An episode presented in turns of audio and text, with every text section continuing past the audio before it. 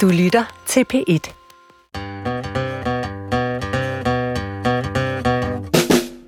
Du lytter til Vildt Naturligt på P1. Din værter er Vicky Knudsen. og Johan Olsen. Og Johan, mm-hmm. det er ingen hemmelighed, at Danmark er et landbrugsland. Det er korrekt. Det er også ret fladt, jo. Danmark er rimelig fladt. Mm. Der er en masse god jord at dyrke. Ja. Og vi har været gode til at dyrke. Mm-hmm. Så over 60 procent af det danske areal er jo landbrugsland. Ja. Og så er der jo mange, der netop kan tænke, det er jo simpelthen noget rod, øh, når naturen har det så skidt, og vi gerne vil gøre det godt for arterne, og altså, vi skal have nogle flere naturarealer, og så videre. Det er nemt at blive sur, men man kan også sige, at vi skal også have noget at spise, Det er korrekt. ikke? Den kanelsnegl, der ligger foran dig lige nu, den har krævet sine kvadratmeter. Der er noget hvedemark, der skal til Ja. for at Ja. producere sådan en, Jeg har nogle og chokoladetræer. en ko, der skal mælkes og sådan. Ja. Yes. Øhm, men i dag har vi jo besøg af en gæst, som rent faktisk netop prøver at møde landmændene. Fordi det må jo også være øh, utrolig irriterende at være den, der producerer en masse skønne fødevarer, og så netop bare altså for Og så at vide, at man er lidt ud. i vejen. Ikke? Jo. Altså, det må fandme også være ærgerligt. Så det er ikke vejen frem. For en ting er, hvor meget landbruget fylder. Noget andet er pesticider, for eksempel. Mm. Det kan vi ikke lide i vores drikkevand, og vi kan heller ikke lide, der kommer for meget næring ud i netop naturområder osv. Så, så altså, der er meget, man kan skælde ud over. Men i dag skal vi se lidt mere løsningsorienteret på det. Ja. Ikke?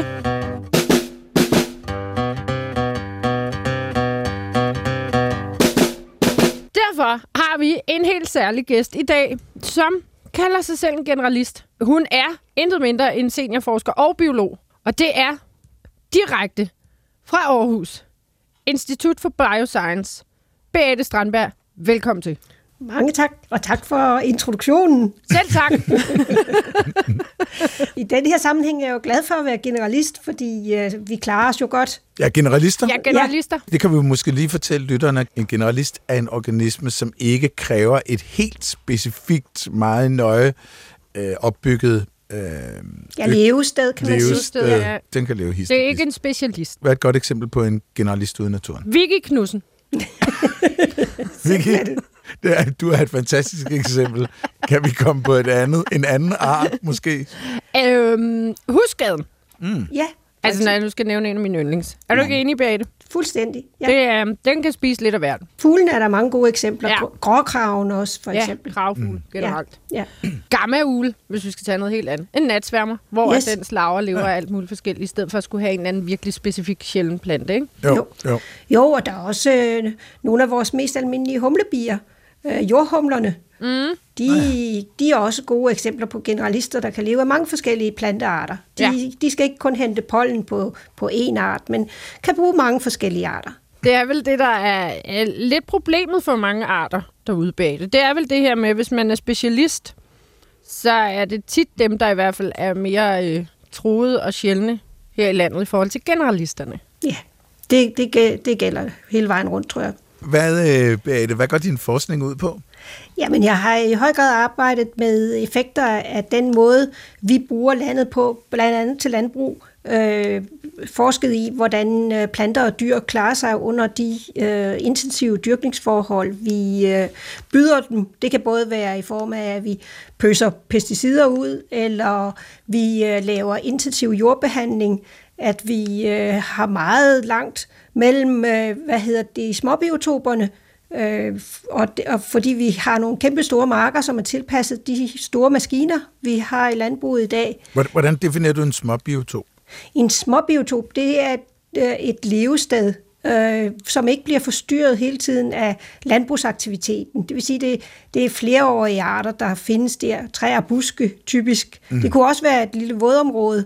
Øh, de, er, de er blevet rigtig sjældne. Mm. Det, det er i hvert fald dem, der nok øh, er gået mest tilbage af vores øh, småbiotoper. Det er alle de her vandhuller, små mærvelgrave, som vi tilbage dengang jeg var barn, fyldte op med fryser og andet øh, landbrugsaffald. det røg en tur i mærvelgraven, og så blev der kørt jord på, og så var det klaret. Så var den klaret. Ja. Så havde man et fint jævnt område, man kunne øh, pløje videre på. ja. Så der ligger simpelthen altså rundt omkring kirkegårde for fryser og der andre er simpelthen skønne ting derude i... øh, det kan arkeologerne nok arbejde med om nogle, nogle hundrede år. De bliver nok glade, ja. Det er da meget godt, man har holdt op med det. Ja, det kan man sige. Ja. Men, men det er stadig, altså, så det er de der lidt mere, fordi søer har vi jo for eksempel, store søer har vi jo faktisk forholdsvis mange af i det her land, så det er Ja. de der lidt mere naturlige og midlertidige vandhuller, eller oversvømmet enge og sådan noget den stil, Ja, der også mangler. det. Og, og hegn især, øh, små, små pletter med overdrev. Det er de her små, hvad skal man sige, øh, områder, som tit øh, ligger på en måde øh, mellem markerne eller på en skråning, som har været, ikke har været så dyrkningsegnede. Mm. Ellers var de som nok også røget med Ja. øh, ind på markarealet. Ja. Øh, så for det er ikke fordi uh, småbiotoper fylder meget i agerlandet. Det er nogle uh, få procent af arealet, der er småbiotoper.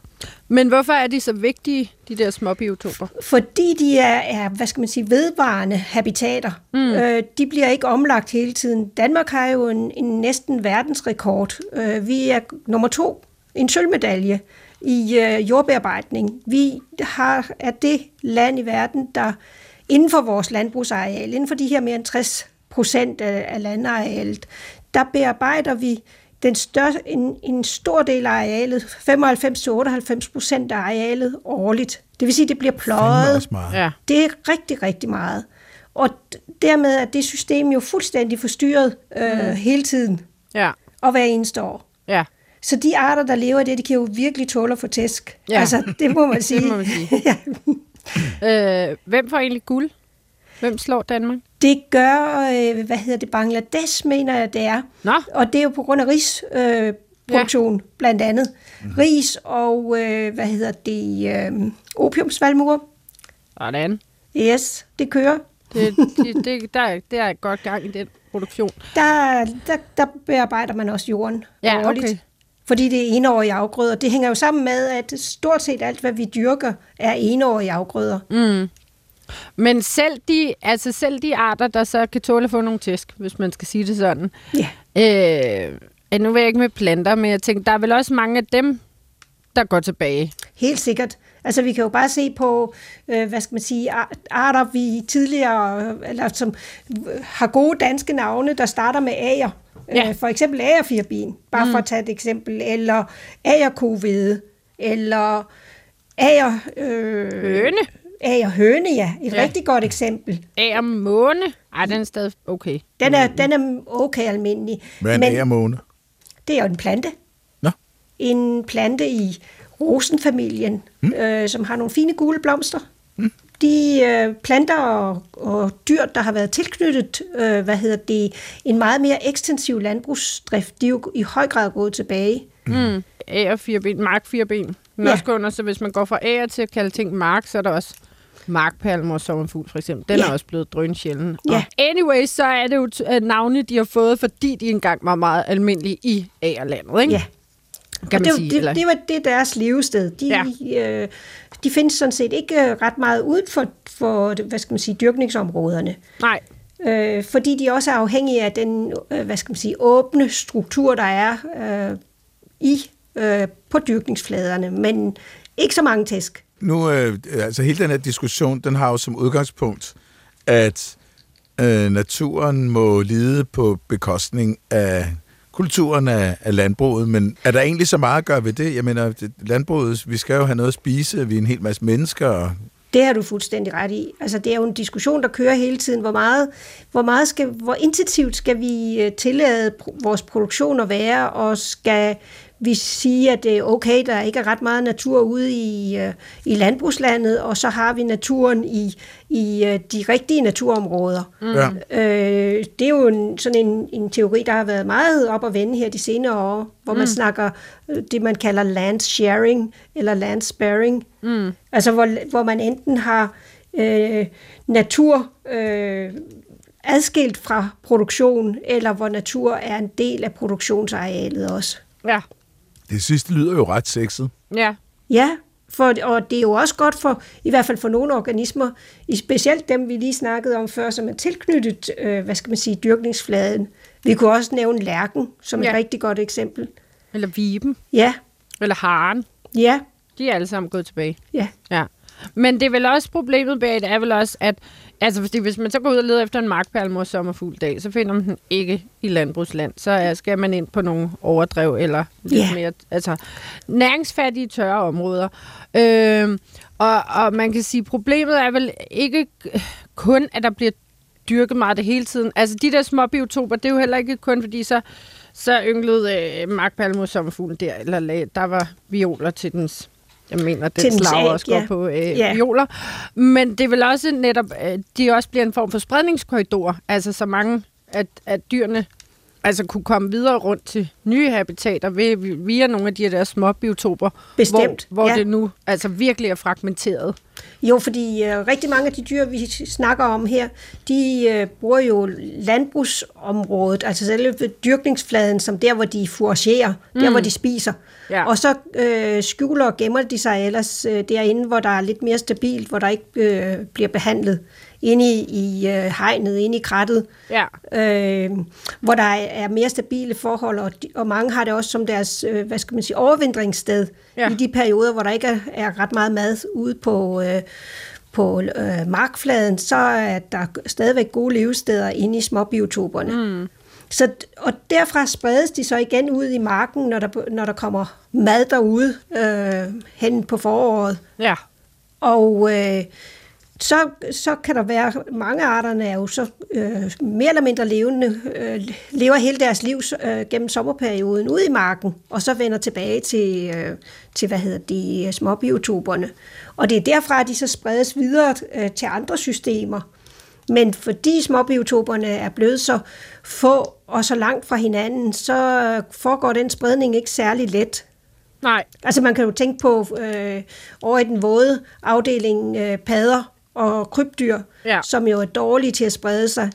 Der blev simpelthen for langt mellem vandhullerne til, at øh, spredningen kunne foregå ret godt. Er der ikke sådan noget med, at, at øh, ænder og sådan nogle andre, ja, sådan nogle andefugle, at de, de spreder... Øh, Jo, de kan have æg med på, på fødderne for eksempel. ja, Ja, lige præcis. Så, øh, så øh, når de besøger et, et vandhul, så øh, er de jo bestemt med til at, at sprede øh, æg. Men selvfølgelig skal der være nogle æg. Til sidst er der måske for få Ja. vandhuller, der overhovedet har nogen, øh, hvad hedder det, padder og krybdyr tilbage. Mm. I hvert fald dem, der var, var mere øh, sjældne.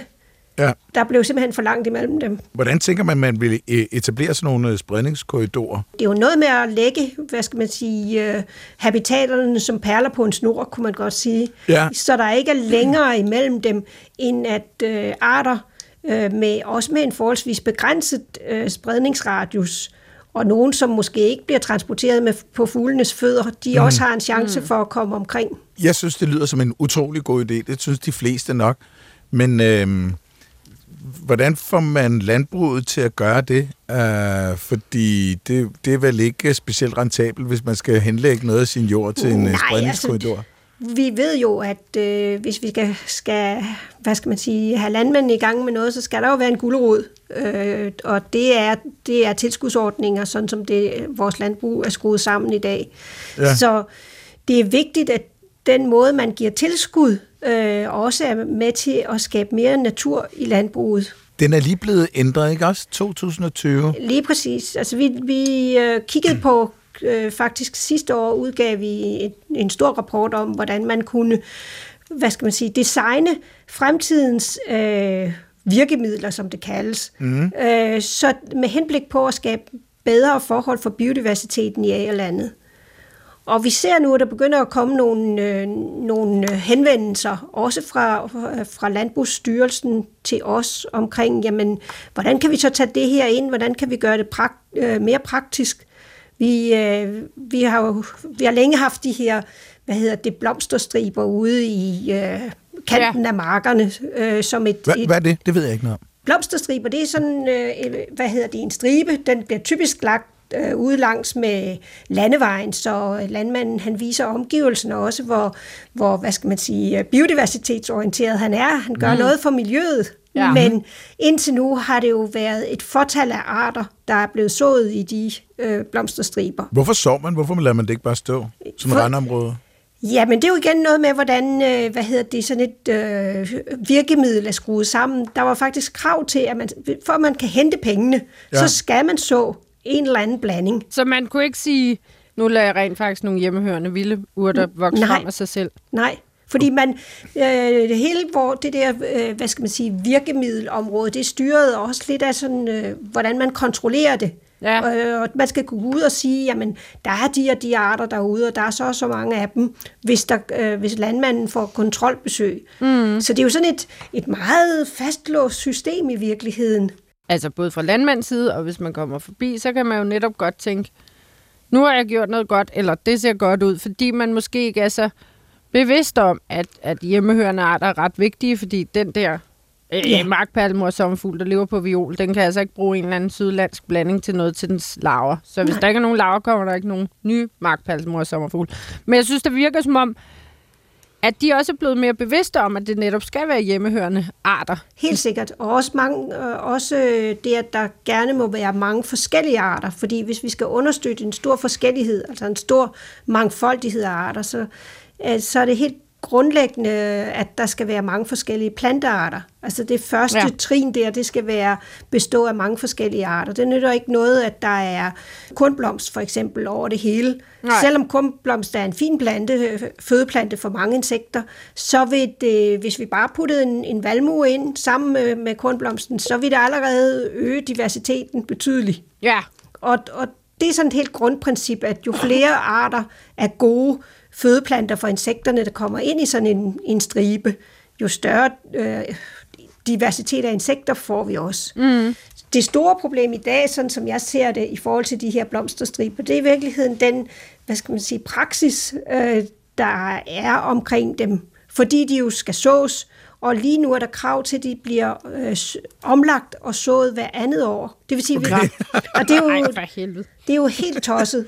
Og det, det værste ved det er, at øh, sådan en, en, en blomsterstribe jo i, i virkeligheden kan komme til at fungere som en økologisk fælde på den måde. Ja, For eksempel, hvis markperlemorsammerfuglen nu har lagt sine æg på øh, violen, der står der i blomsterstriben, så kommer de øh, næste hen på efteråret eller, og, og pløjer det ned.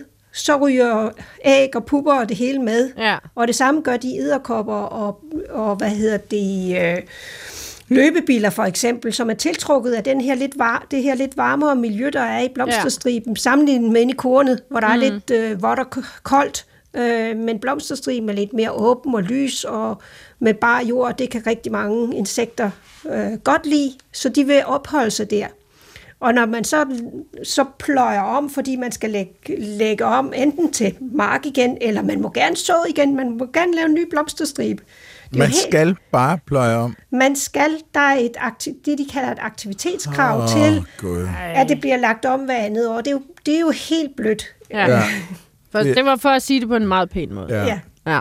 Ja, men det er det, så landmanden er jo også lidt tvunget i knæ nogle gange, hvis altså, Ja, gerne det er, jo, gøre noget godt. det er jo derfor, Eller jeg synes, at noget af det, jeg kan gøre som generalist i det her system, Ja. det er jo at, at sige, jamen, øh, vi kan gøre det bedre. Altså, vi, Ja. vi, vi bør have en praksis, der er anderledes.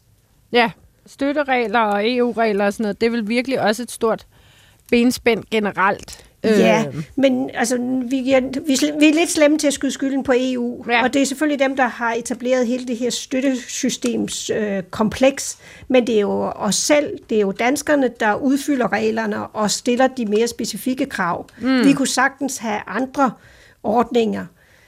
For eksempel er det jo også tosset, at vi putter øh, flere og flere flereårige plantearter ind i de her blomsterstriber, når det er sådan, de skal omlægges hvert, hvert andet år. Ja. Frø, frøene er det for, for det første dyre, og øh, de kommer øh, sjældent til at, hvad skal man sige, udfolde deres blomstring øh, til fulde, fordi det gør de ikke så, på så kort tid. før det er for sent. Nej. Ja. Men øh, altså for nogle år siden var der da, det kan jeg da huske, og man kan jo ikke kalde det et småbiotop, men der var der den der brakregel. ja, Øh, og altså, den var vel ret god i forhold til den var super god. Altså, så vi- mange andre regler. Fortæl om brakreglen, Bette. Jamen, brakreglen var sådan, at hvis man havde, øh, havde noget jord, som man synes var urentabelt som Ja. landmand, så må- fik man faktisk tilskud til at lade være med at dyrke det. Okay. Det kunne være øh, noget sandet næringsfattig jord. Det kunne være noget vandlidende tørvejord. Mm-hmm. Det, det kunne være øh, et hjørne, som var lidt besværligt at dyrke. Mm-hmm. Det var brak. Den øh, ordning ophævede man i 2007. Nå, Og med et slag, så fjernede, det var fordi, øh, hvad hedder det, kornpriserne i EU, de steg, og mm. man ville gerne opdyrke hver en centimeter med øh, korn. På det tidspunkt, så øh, fjernede man, man fjernede braktilskuddet, øh, som, som den var i den tidligere ordning, og har så lavet de her nye brakordninger, øh, inklusiv det her med omlægning hele tiden. Så det er jo i virkeligheden er nogle meget kortlivede systemer, kan man godt sige.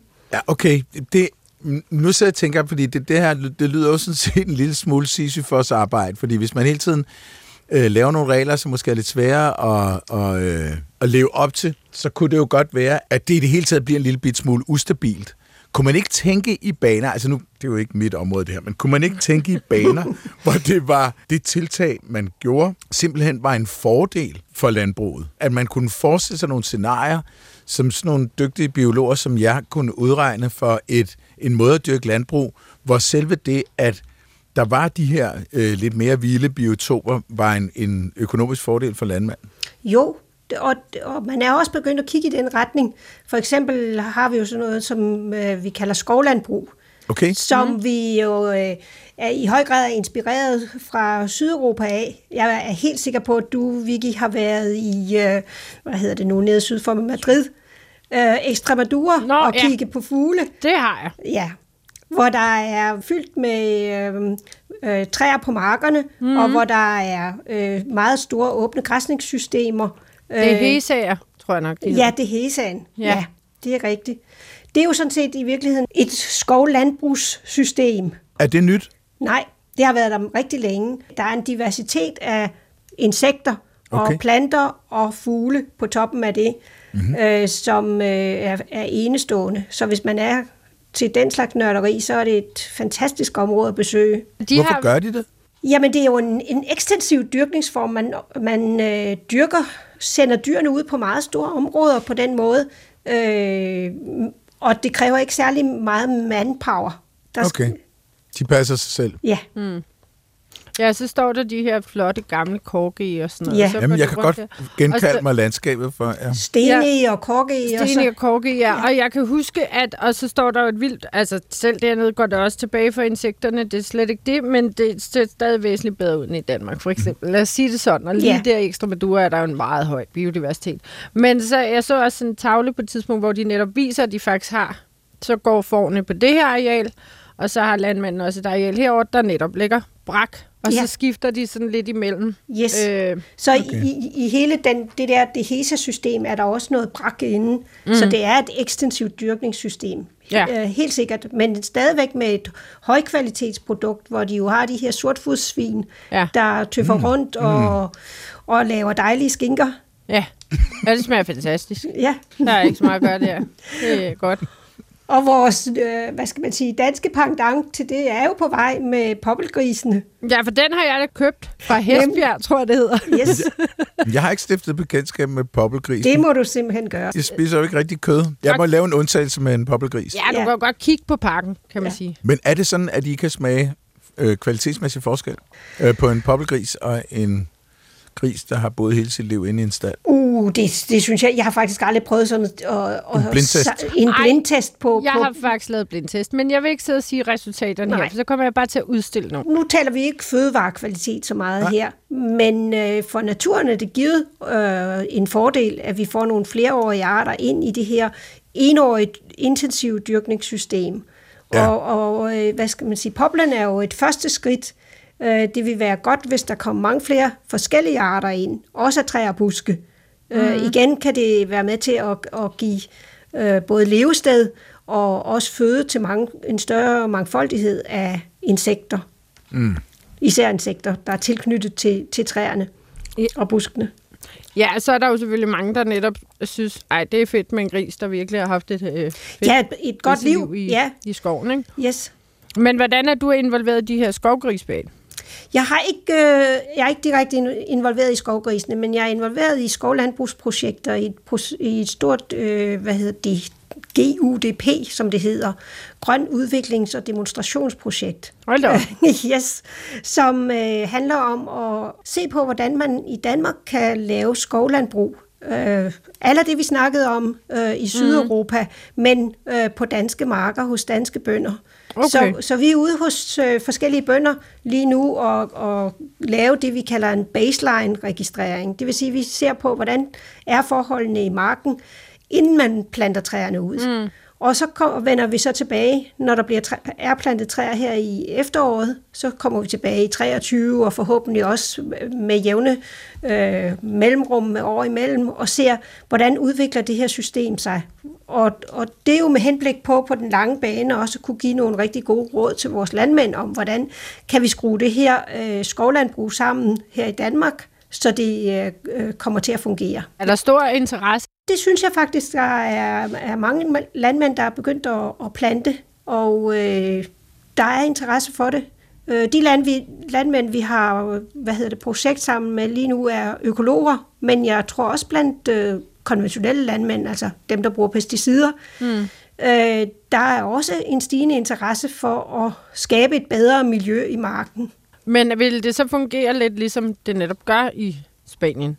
Altså, er det meningen, de skal have brakområder ved siden af, eller skal der gå grise, eller skal der gå begge dele, eller skal man øh, det er fakt- samtidig? Det er faktisk slet ikke øh, designet så langt endnu. Okay. Og det er jo noget af det, vi skal være med til at prøve at skabe, øh, hvad skal ja. jeg sige, hvordan skal de her systemer kunne øh, skrue sammen? Og jeg synes, det vil være oplagt at have noget, noget brak inde.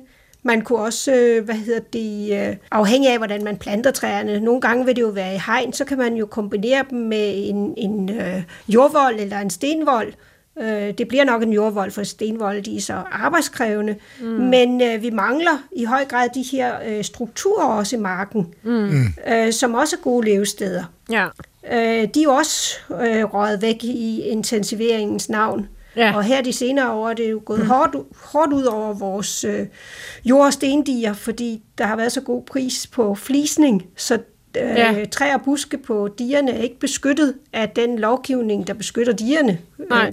Så der har været en masse markskæld, eller hvad man skal ja. kalde dem, ja. og der har både kunne være stendiger, eller og nogle gange løber der en å, og så har, står ja. der tit en masse buske og krat, og det er jo også levested og småbiotop for mange. Og de seneste par år, der er de blevet fældet stor stil. Ja, det er de. Ja. Og så er det selvfølgelig øh, godt nok, nej, det er ikke godt nok. Der bliver plantet nogle nye, fordi når vi snakker træer og buske, så tager det mange år før, at øh, biodiversiteten indfinder sig igen. Mm. Øh, vi snakker måske 20, 30, 40 år med mere, øh, før at øh, diversiteten øh, på sådan nogle træer virkelig folder sig ud. Mm før vi har den mangfoldighed af arter, der faktisk karakteriserer de øh, træer og buske. Og nogle af dem kommer jo først, når der begynder at komme lidt skader på, på træerne. Altså, ja. ja, ja, ja, netop. Ja. De bliver lidt kroget og gamle. Ja. Men det er vel det samme med poplerne. Der er vel også en overrække til, før man ser, at det er i hvert fald batter for Ja, biodiversiteten. Helt, helt sikkert, fordi uh, ting, uh, arterne indfinder sig ikke bare på dag et, fordi man nu har plantet træer det tager simpelthen tid. Det går lynhurtigt at fjerne det og slå biodiversiteten ned, men mm. at, at få den til at genindvandre og genskabe sig, det er jo en lang, langvarig proces. Ja, og, og hvis man skal runde af på den måde, kan man jo også sige, at de her små biotoper, altså bare det, at jo mindre markerne er, jo flere små biotoper og spredningskorridorer vil der være, ja, ikke? Så, ja. så jo større man gør markerne, jo mere monotont vil det også blive. Jeg er meget, meget tæt på at synke ned i et sort hul af ja. tristesse herover. Jeg ja. kan, kan næsten ikke holde det ud. Og jeg tænker på, hvad, vi bliver nødt til at snakke om, hvad, hvad gør vi? Hvad, er der nogle løsningsmodeller, som vi kan komme i gang med? Er der noget, som vi som almindelige forbrugere og, og brugere af naturen og, øh, kan gøre for at gøre det her bedre? Men før vi går til det, så ved du, vi har en tradition i Vildt Naturligt. Ja. Og det er, at Vicky har indsamlet en lyd ude fra naturen. Ikke nødvendigvis selv indsamlet den, nej, nej. skal det dog lige sige. Den Nogle gange af, har jeg. Den del af naturen, der hedder internettet, har også suppleret med. ja, ja. Og i dag, øh, Johan, der er det jo en... Hvis man er fuglenørd, er det en meget nem Okay. Stemme. Yes. Så jeg tænker, det er, at vi er ude i noget solsort. Knupsbane. Ej, men jeg hjælper utrolig meget i dag, fordi ellers så ville du tro, at det var et spøgelse. Okay. Vi er i fugleriet. Og grunden til, at jeg siger det, er, fordi at det kan være på et tidspunkt i vildt naturligt, at vi skal til at altså, lære nogle fuglestemmer. Yes. Nå, Og så kan vi jo ja. lige så godt starte nu, synes jeg. Jamen, Ja. Men så har jeg så til gengæld, hvis, som sagt, hvis man er fuglnørd, så kan man den her stemme. Mhm. Hvis man ikke er, så kan det godt lyde utrolig uhyggeligt. Okay, så nu har jeg hjulpet jer langt på vej. okay. Jeg siger heller ikke, hvor i verden det er. Og husk, Beate, man må ikke gætte lige efter. Er I Yes. klar? Ja. Ja, Var det det? det var det. Siger den det ikke igen? Nå, der kom den. Ja, okay. Ja, den lyder også... Jeg synes, jeg synes faktisk ikke, den lyder lige så uhyggelig som nogle af de andre, du har haft med. Nej, men det er fordi, jeg allerede har hjulpet dig på vej. til Ja, det er rigtigt, så jeg var, jeg var i mode. Hvis du havde troet, det var et spøgelse, så... Ja. Ja. Oh, ja. Men var det ikke noget med, at vi så øh, skulle høre en kort nyhed? Nå jo. Og må jeg starte? Ja. Jeg har førhen fortalt om de mange en spændende dyr i min lejlighed. Mm-hmm. Og nu har jeg fundet et nyt spændende dyr. Morgen efter, at jeg er fyldt 35, der får jeg simpelthen en fødselsdagsgave af de helt store. Uh. Når det kommer til husboende æderkopper. Der sker det, at jeg skal have en kop morgenkaffe. Og det skal man jo efter en god fest. Ja. Ikke? Jeg er trængt. Og så åbner jeg skabet. Så sidder hun der. En spytteæderkop. Det, altså, et spytteæderkop er ikke bare en hvilken som helst æderkop. For det første, så lever den et meget hemmeligt liv. Så den er måske ikke så sjældent, som man tror. Men den er helt øh, leopardplettet. Nå, Altså, dens forkrop er større end dens bagkrop. Det er ret unormalt for æderkopper. De er ikke særlig store. Og så er de jo vildt seje, fordi den blander ligesom to kirtler. Altså, den har en giftkirtel, mm-hmm. og så har den sådan en... en øhm, øh, her producerer jeg sådan noget lidt øh, slimet, limagtigt kirtel. noget. Ja, sikkert. Det har du mere forstand på end mig. Og så blander den det sammen, mm-hmm. og så spytter den efter sit bytte. så den spytter giftig lim, og så fanger den bytte på den måde. Den er vildt sej. Okay, det har jeg aldrig hørt om. Så den siger... Er, Og så har den nakket en flue. Så skriver jeg det til min ven Frederik, fordi han jo altså virkelig altså, har studeret de her husboende Så sender jeg det til ham, og så siger hun er altså meget stor i forhold til, hvad de skal være. Så siger han, jeg tror simpelthen, hun er gravid. Ja. Så jeg håber, der lige pludselig bare er 100 spyttede kopper i min lejlighed. Ej, men altså, det er jo fantastisk. Ja, det var endnu et kapitel i Æderkopsagaen. Det var en god øh, nyhed. Jeg har faktisk også en ganske kort øh, Ja, nyhed, og som er lidt interessant også øh, i den her diskussion, vi har lige nu. For nu snakker vi om biodiversitet, og der er det jo svært ikke at komme ind på bier, som kan overføre noget pollen. Og der har jeg et fantastisk eksempel på, hvornår det kan gå galt. Men et eksempel, der samtidig kan lære os noget om evolutionen for 100 millioner år siden. Gymnospermeplanter. Så for den da. Det er dem, der hedder de nøgenfrøede. Ikke? Der er cirka 1500 forskellige arter af gymnosperme øh, planter, og det er sådan noget som nåletræer og ginkgo og sådan nogle andre lidt mindre øh, kendte fædre og kusiner. De angiosperme planter, dækfrøede, de er det sådan nogle med blomster, typisk. De, de dækker over cirka 350.000 arter. Øh, de gymnosperme har så ikke blomster, men deres pollen bliver typisk spredt øh, med vinden. Så er der nogle kinesere, nogle kinesiske forskere med Taiwan i spidsen, som har kigget på en tropisk bi på øen Hainan. Mm-hmm. Vil du vide, hvad den hedder? Mm-hmm. Apis cerana. Apis cerana, den ernærer sig blandt andet fra Gnetum luofuense. Jeg har ikke kunne finde et, et, et navn for den. Der var Men- du næsten lige så dårlig til latin, som jeg er. Det, er ikke, det her er ikke nemt. Det er nok ikke et tilfælde, at Taiwan er stødt ind i de to arter, fordi Gnetum-familien menes at være en af de første øh, grupper af planter, der benyttede sig af insektpollination. Hvad hedder det på Bestøvning. dansk? Bestøvning. Bestøvning. Ja. Så er der den her bi, Apis cerana. Den tager pollen fra Gnetum-planten, men den besøger aldrig en hundplante. Nej. Så det er direkte tavligt. Ja, Det er jo ren udnyttelse. Det- Det er ren grebet. udnyttelse. Så i det her tilfælde er øh, bien her altså et skidt bekendtskab for planten. Mm. Heldigvis er der en lokal øh, natsommerfugl, som er en pligtopfyldende bestøver. Nå, det var... Øh, men altså ikke bilen. Den, bien, den er direkte skadelig for planten. Ser det ud til i hvert fald. De her forskere siger så, er det her et billede på tiden lige før angiospermernes overtagelse af verden for 90-120 millioner år siden? Altså de dækfrøede, mm. sådan nogle som birketræer og mælkebøtter og sådan noget, ikke? At de på et eller andet tidspunkt finder ud af, okay, det går ikke det her. Mm-hmm. Fordi de æder bare vores pollen. Mm. Vi bliver nødt til at lave et andet system, som for eksempel er en blomst. Ja. hvor, de, hvor de skal knokle lidt for at komme Ja. til, og så kan de både få pollen, og de kan få nektar og din og dan, og så laver vi det på den måde. Og de siger, at det her det er jo i virkeligheden et meget godt eksempel på, hvad de kunne have været udsat for grov udnyttelse fra insekterne, fra insekternes side for, Ja. for 100 millioner år siden, og så har de opfundet, om jeg så må sige evolutionært, at det andet system så er kommet til siden. Synes jeg er mega sjov tanke. Spændende. Ja.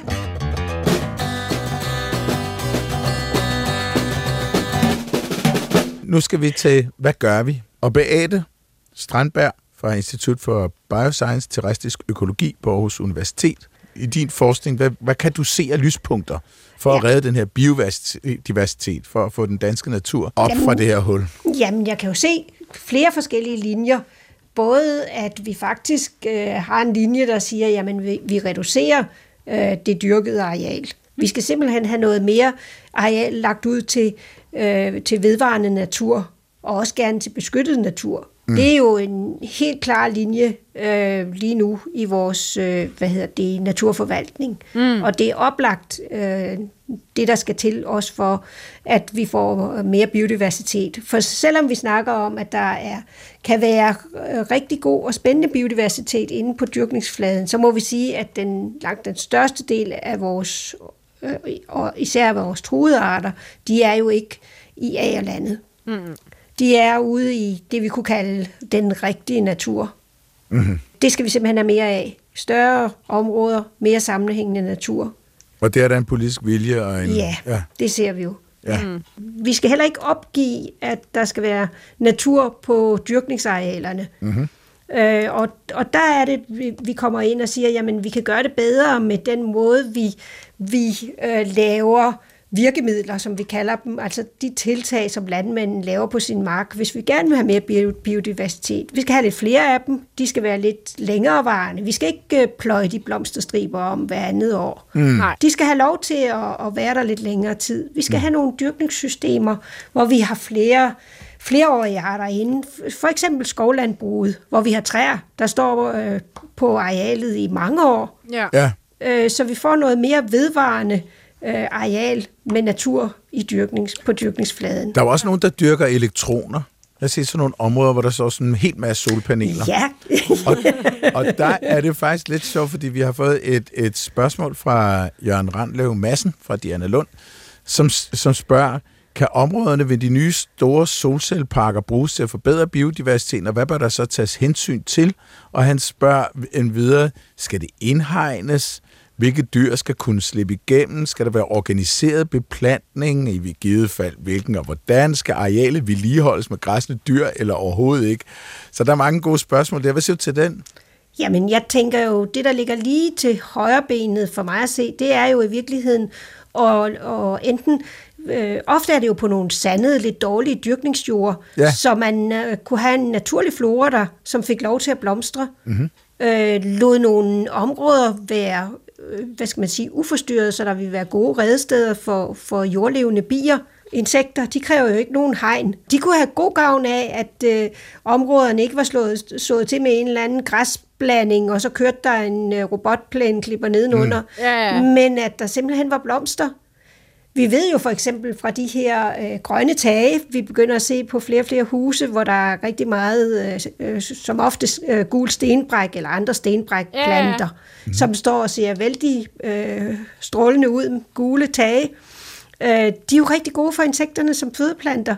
Man kunne sagtens forestille sig, at sådan nogle planter også kunne leve i grus under de her solpaneler. Mm-hmm. Nu bor jeg jo, og det gør Vicky jo også herinde øh, i byen, midt i byen. Men så synes jeg, at man ser meget, at, at de områder, som for få år siden var klippet græs, og så med nogle prydplanter, at de får lov til at stå vildt. Er det fuldstændig ligegyldigt?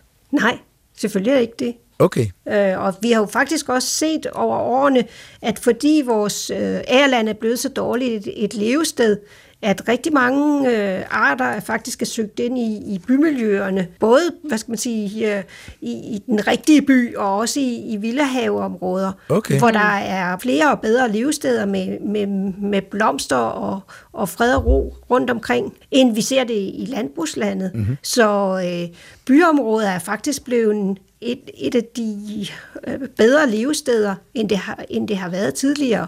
Også fordi vi er lidt opmærksomme på at, at, at holde noget øh, plads, øh, hvad skal man sige, fri for bebyggelse. Og også hvis vi får skabt de små vådområder øh, rundt omkring. Ja, for genskabt dem, men altså, hvor meget skal der til, Beat? Fordi hvis man ser, så kan man, altså, det var jo også det med netop grøftekanterne rundt omkring, ikke kun inde i byen, men også uden for byen, og der også skabt lidt Ja. armeskrig. Nogle få steder, hvor folk er vant til, at det er fedt at gå ud med havetraktoren, og så selv slå det der høje rabat ned, ikke? Mm. Øh, men uanset hvad, så, altså, så må du også kunne se, der sker jo virkelig, at der er virkelig en velvilje Ja. overalt, og man er ikke en døende længere, hvis man har en lidt vild have. Altså, det er helt okay.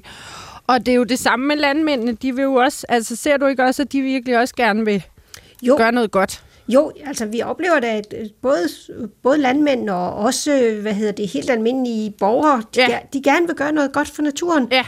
Det, øh, det, vi er- der er helt klart øh, sket en, en kæmpe ændring, altså måske bare inden for de sidste fem år. Ja. Øh, en stor vel, velvilje og interesse for natur, og mm. det er jo fedt.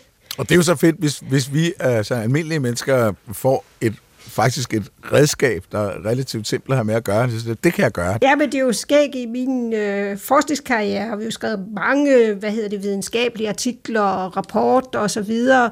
Og den, en af de mest simple rapporter, jeg måske har skrevet, kom her i januar måned. Og den hedder Planter, der understøtter biodiversitet. Ja. Og øh, det er simpelthen den største kioskbasker, jeg har haft i hvert fald. Tillykke. øh, det er, altså, og der har man virkelig, jeg har fået mange flere henvendelser, end jeg har på noget andet, jeg har skrevet. Uanset at noget andet har været meget mere, hvad skal man sige, højpandet og, og klogt, ikke også? men, øh, men hvad hedder det? Øh, det viser den der store interesse, der er for at gøre noget selv. Mm. Det er ganske almindelige borgere, der har skrevet. Det er også øh, kommuner og, og, og spurgt om, øh, jamen, for, for det første om, min, om øh, min database dog ikke lige kunne blive offentlig. Og det arbejder vi så lidt på nu at se, om det ikke kan lade sig gøre, måske at lave det til en hjemmeside, som man selv kan gå ind og, og søge på. Jamen, når jeg nu har sådan et fint område her i, i her uden for Slagelse, hvad er det så for nogle arter, jeg skal vælge, hvis jeg skal have nogle øh, lokale arter, der er god på den jordbund, jeg har? Men det er jo også det, der lidt viser, hvor meget man løfter i flok et eller andet Ja. sted. Fordi man kan skrive en kioskbasker med, altså den vil jeg da også gerne have fat i, den kioskbasker der, ikke? Fordi det, altså, der er jo mange, der netop øh, forstår det her med hjemmehørende, og så vil de gerne have en liste. Og det er jo sådan set rimelig nemt at google sig frem til, i hvert fald nogle rimelig hurtige ja. søgninger giver nogle gode resultater på, hvad man så kan plante, eller at blomsterne for den sags skyld kan komme selv. Og man står også, der er dem, der står og formidler det der natur, og det. Men det lige så vigtige er jo dem, der læser pjæsen eller hører foredraget, tager det med sig videre, siger det til naboen. Og det er jo det, man, det, er jo det som du siger, der lidt er ved at sprede sig inden for de seneste fem år. Ja. Og det, jeg synes, det er så tydeligt et, et eksempel, det her med, at for fem år siden skulle du bare ikke have uorden i din have. Nu ja. ved de fleste faktisk godt. Der er stadig dem, der... Ja, de findes stadigvæk Jeg har noget. siddet Ja. i Der uh, er min venindes til grå granit og, Ja, og ja, præcis. Ja, og det hele, der er et, et helt perfekt hus over på Bornholm, hvor at det er sådan et delehus, og den ene halvdel er granitskaver over det hele, og øh, der står et spinkelt, jeg ved ikke, hvad det er for en træ, midt i det hele, og så den anden halvdel, der er alt bare vildt. Og det er simpelthen et fuldstændig fantastisk hus at se på. fordi Jeg fornemmer, at der hus- måske er lidt problemer i Jeg naboforhold. ved heller ikke, hvordan de har det, men jeg ved godt, hvilken haverne jeg vil vælge. Plus, jeg tror, der er mindre arbejde i det mere farvestrålende. Specielt, ja, ja, og og jeg ved også godt, hvilken have det er, dyrene vil vælge. Ja, jamen lige præcis. Så hvis man skal hen og se, om der er en spændende, så ved man godt, hvor man finder den. Der kan godt være, der lige ræser en edderkop hen over granitskaverne, men altså, så er der heller ikke meget mere. Så kan vi jo heller ikke lade være med lige at komme ind på pesticider. Altså, det er, jo, Nej. det er vel for fanden også et af de værste... Ja, men det er jo en af de måder, øh, nu, jeg nævnte, sagde, kaldte det tidligere, tidligere at give øh, marken eller tæsk på, ikke også? Jo. Dyr og planter tæsk på. Det vi gør, det er jo simpelthen at øh, bekæmpe forskellige former for det, der bliver tra- betragtet som skadevoldere, hvis man er en, en produktionsperson, der skal Ja. produ- producere afgrøder eller skov, eller hvad hulen man nu skal producere. Mm-hmm. Altså have noget ud af det. Så er der jo en masse kræ, som øh, kommer og ødelægger det, man gerne vil producere. Der er, går lus i, øh, i kornet, og, og hvad hedder det, øh, midler i øh, frøene, og, mm. og svamp i, og så videre. Og øh, en af de nemme måder at behandle det på, det, og effektive måder, det er jo at bruge pesticider. Ja. Og øh, de, er jo, de, de er jo sådan set designet til at slå øh, forskellige arter ihjel. Så det er jo ikke overraskende, at øh, for eksempel et ukrudtsmiddel slår planter ihjel. Og, og øh, der er ikke nogen ukrudtsmidler indtil nu, der er designet på en måde, så de holder sig til de øh, planter, de, der i virkeligheden er et problem inde i marken. De har jo også negativ effekt på alle de andre, som er gode fødeplanter for øh, dyrelivet, for insekterne. På den måde så vi fjerner vi jo fødegrundlaget øh, i sådan et, øh, et økosystem, som, som agerlandet er, ved at bruge øh, pesticider. Men hvad med biologisk bekæmpelse? Er det ikke, er det ikke noget, man... Jo, altså det, det, øh, det kræver jo så igen, hvis man skal, hvad skal man sige, basere sig på biologisk bekæmpelse, mm-hmm. så er det jo stadigvæk øh, noget, man, man gør for at fjerne de her skadevoldere. Det er det, vi skal af med lusen. Men så laver man et miljø, hvor, hvor de øh, insekter, der naturligt er rovdyr på lusene, de kan, de kan leve. Så det er et spørgsmål at man har et skadedyr, og så finder man en predator på det skadedyr. Lige præcis, ja. Og det kunne være en mariehøne for eksempel. Ja. Øh, den er et godt eksempel på en, eller en, en svirflue. Øh, mm-hmm. De her små fluer, der står stille, øh, ligesom en kolibri med, ving, med vingerne. Ja. Øh, deres larver, de le- rovdyr. det er simpelthen rovdyr. De lever af, i, i, i hvert fald en stor del af, eller en særlig gruppe af svirfluelarver, de lever af lus i marken. Okay. Og hvis man laver et godt miljø for svirfluerne, så vil der jo ske lus, lusebekæmpelse. Mm. Men så nytter det jo ikke noget, at man går ud med sprøjten og sprøjter ud i marken. Fordi så fjerner man jo også sine nyttedyr. Ja. Ja. Så man, øh, man er nødt til, og det er, jo, det er jo sådan et, hvad skal man sige, et økologisk system, hvor man baserer sig på de øh, fødekædesammenhæng, der kunne være, og man, man sørger for at fremme nyttedyrene, give, give dem gode levevilkår, Mm. ja. for at man kan bruge det, i stedet for at bruge kemi. Ja.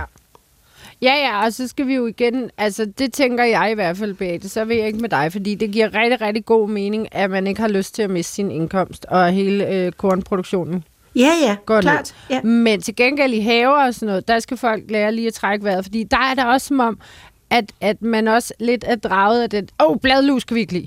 Altså, Nej. man ved bare, at bladlus, det er noget lort. Mm-hmm. Og, eller øh, så er der gået snudbiller i, som øh, hakker lidt i nogle blade eller et eller andet. Der, der til gengæld, der er det jo ikke, fordi der går noget af en, hvis man lige giver sit øh, træ det ene år til spindemøllene, eller lade øh, snud, snudbillerne gnave løs i bladene. Der må vi opfordre til, at man så går på opdagelse i stedet for, ikke? Mm. Og Simpelthen. lægger mærke til den naturlige biologiske bekæmpelse, der sker. ja, ja. Der, der, går på rov. der kommer jo fuld knald på, så, altså med drabelige insekter, der, øh, der har gang i, altså, Ja, ja, lige præcis. i at spise lus og, mm. og Altså, så pesticider i, altså, i haver, det er... Der er Nå. ingen verdens nytte til, over, altså overhovedet. Nej. Nej, og det, man får færre oplevelser. Det er jo mm. det, vi sidder og snakker om. Det er jo, at øh, det, er jo sjovt at iagtage, øh, hvad der sker, Ja. når der kommer en, en øh, sådan en, hvad hedder det, svireflue øh, larve der, og øh, gnasker løs i lusene, eller, ja. eller hvad det nu kunne være. Mm. Det er jo spændende. Mm, ja, ja, lige præcis. Men det kræver jo netop, at man lige får øjnene op for det først. Ja. Ikke? Altså, at se sådan en... Øh, ja, der ved jeg ikke, guldøjelav rende Ja. rundt med 20 lig af, af bladlus på ryggen. Det er jo også... Øh, en, en krigshistorie i sig selv. Men hvis man tager pesticiderne ude i altså landbrugsarealerne, hvor trods alt nok er der, der bliver brugt størst mængder. Altså, hvor stor en effekt har de på økosystemerne, for eksempel? Altså alle de andre arter omkring. Jamen, de, der har de jo også en, en negativ effekt. Øh, afhængig af, hvad det er for et øh, pesticid, vi snakker om, om det er et ukrudtsmiddel, eller et svampemiddel, eller en, et insektmiddel, så, så slår det jo ikke bare, hvad skal man sige, øh, målet ihjel, altså den her ene skadevoldende art, men. Nej. det slår, har også effekt på det, vi kalder ikke-målorganismer, alle de andre, og ikke bare inde på markfladen, hvor, hvor man havde tænkt sig, at øh, det skulle virke.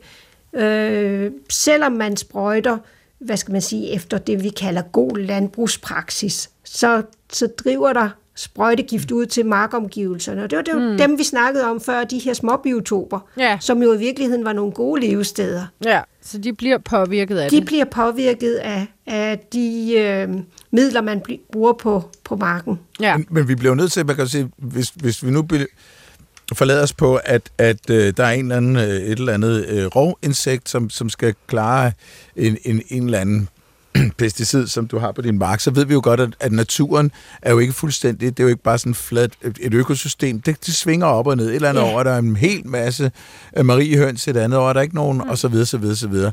Og der kan man jo godt risikere, at, at du får en hel høst ødelagt, fordi der Ja. simpelthen ikke er nok er- af din biologiske bekendelse, så må man vel bruge pesticider. Ja, det må man jo, hvis man er... En, det, man kan ønske sig i virkeligheden, det er, at man fik et landbrug, som var tilpasset, hvor man godt i de år, hvor der var store problemer, som du siger, mm-hmm. øh, Johan, øh, hvor, man, hvor det, øh, hvad skal man sige, det biologiske system, det bliver rent over ende Ja. af en eller anden kæmpe invasion, at man så kunne øh, bruge pesticiderne, men at man lod dem ligge de andre år, hvor ja. man ikke har de problemer. Ja. Ja. Okay, så det, så det vil du også øh, som ekspert Jamen- på området være åben for at sige, jamen så, vi, vi behøver ikke at gå fuldstændig i kirke her. Vi kan godt, øh, Ja.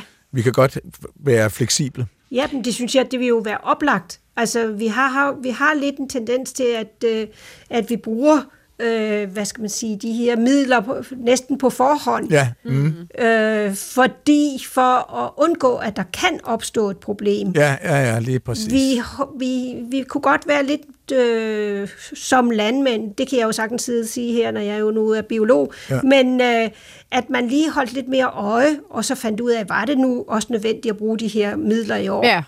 Eller kunne jeg, øh, øh, hvad skal man sige, forlade mig på mit biologiske system, og man kunne arbejde for at få et, øh, det biologiske system i marken til at fungere bedre.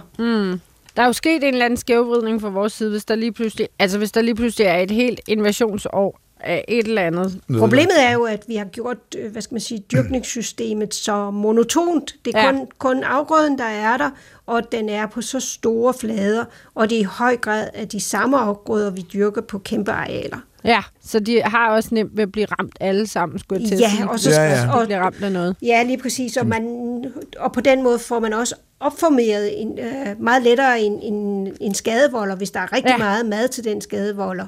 Ja, Hvis men det er det, jeg mener med man den havde- naturlige skævvridning Ja, der, ikke? lige præcis. Min mor, hun havde en uh, rose Ja. stående, hun var meget glad for. Den stod ret alene op ad en stolpe, der holdt et lille halvtag ud over hoveddøren. Og øh, så blev den så grusomt øh, angrebet af bladlus Ja. år efter år, og det var forfærdeligt. Så, så, øh, så plukkede hun en masse brændenælder og kogte, Ja. og så sprøjtede hun det der vand ud over den. Det, det kunne de ikke lide. Er det rigtigt? Ja, ja. Kogt, brænde eller hvad? Nok brændenælder, Ja. det sagde hun, det virkede fint på de der bladlus. Nå, Det tror jeg også, man, man øh, uden jeg ved frygtelig meget om det, så bruger man det også inden for, hvad hedder det, øh, biodynamisk landbrug. Nå, Der bruger man meget mere, øh, hvad skal man sige, sådan nogle øh, udtræk af forskellige Ja, ja. planter. ja. Ja. Jamen, der er masser af planter, der har udviklet alle mulige Ja, ja. giftstoffer. Jeg har Planter er brugt brændenælder meget også i børneopdragelse, jo. ja, ja. Så en lille whippet. Gud, lyden! Ja. Lyden, ja. Nej, vi har glemt lyden. Godt. Er I klar til at høre den igen? Nu har Yep. jeg jo hjulpet utrolig meget. Måske ved en fejl, måske ikke ved en fejl. Man ved det ikke. Nej. Lad os høre. Ja. Hmm. Hvad har vi der? Hvad siger du, Bane? Øh, Jeg tænk, kommer jo til at tænke på en gris, altså den skrigende gris. Det er jo et kælenavn for, hvad hedder den, øh, rørvagten. Ah, jeg tror, du tænker på vandriksen. Vandrikse selvfølgelig, Ja. ja. det var det, jeg tænkte på. Ja, ja, Vandriksen Wow. er den skrigende gris. Ja. ja. Jeg er overbevist om, at vi har med en rovfugl at gøre. Og jeg øh, mener, det er en blå kærhør. Uh, Okay. Ja. Johan er tættest på rent artsmæssigt. Beate er tættest på rent lydmæssigt. Det vil sige... Ingen af jer Ja. har ret. Okay. Det er en slørugle. Oh, Nå, en slørugle. Wow. Det er bare Jamen- sådan en nuttet ule med et hjerteformet ansigt, og den lyder bare som om byllepesten er på vej igen, eller et eller andet. Okay. Ja. Og vores øh, rigtig tidligere landbrugsugle, kirkeuglen, den har også den mest, øh, øh, forfærdelig lyd, kunne man godt sige. Ja, altså ikke så slemt som slåen, vil jeg sige, Synes men altså her, Nej. ah, det ved jeg ikke. Ja, det ved jeg, jeg kan godt lide. Skal vi lige have, det, det, det er sådan, vi slutter programmet af. Jeg finder en kirkeugle, mens du takker alle for deres medvirken.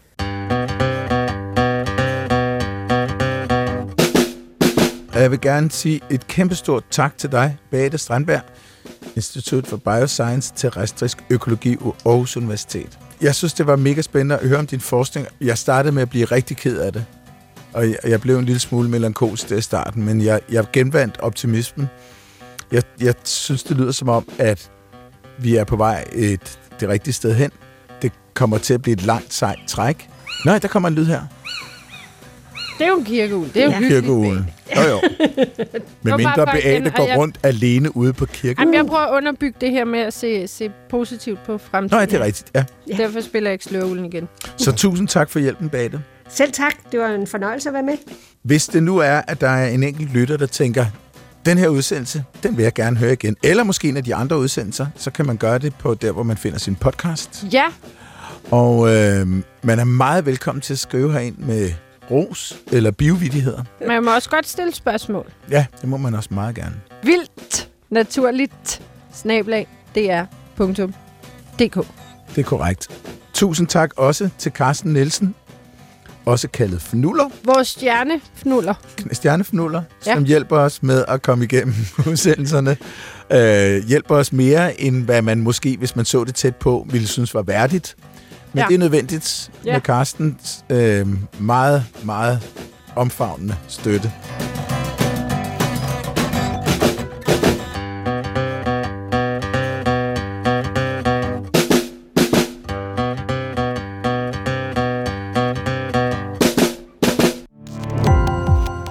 Gå på opdagelse i alle DR's podcast og radioprogrammer. i appen DR Lyd.